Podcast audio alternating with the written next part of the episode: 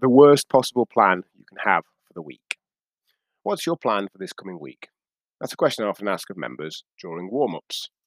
And do you know what the most common answer I get from new members is? To get through it. And when I ask, what are you most looking forward to this week? The most common answer is the end of it or nothing. And that always makes me a little sad. If at best all we can hope for from five sevenths of our life just to get to the other two sevenths, and I'm pretty confident we're not experiencing life in the way we would like.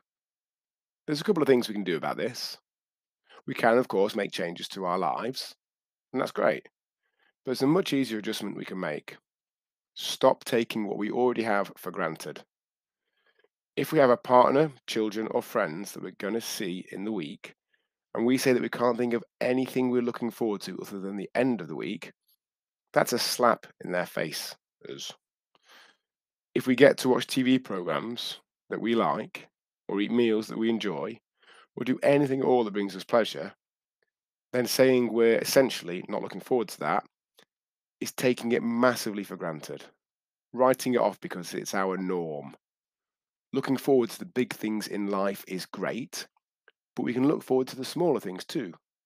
They're not mutually exclusive. We can, if we choose to, look forward to something every day of our lives.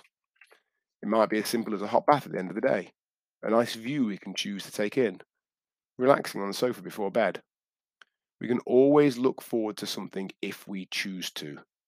And I can promise you, if we make that choice, life feels very different when we're only ever looking forward to getting through the week. Much love, John 9 from outer space. P.S.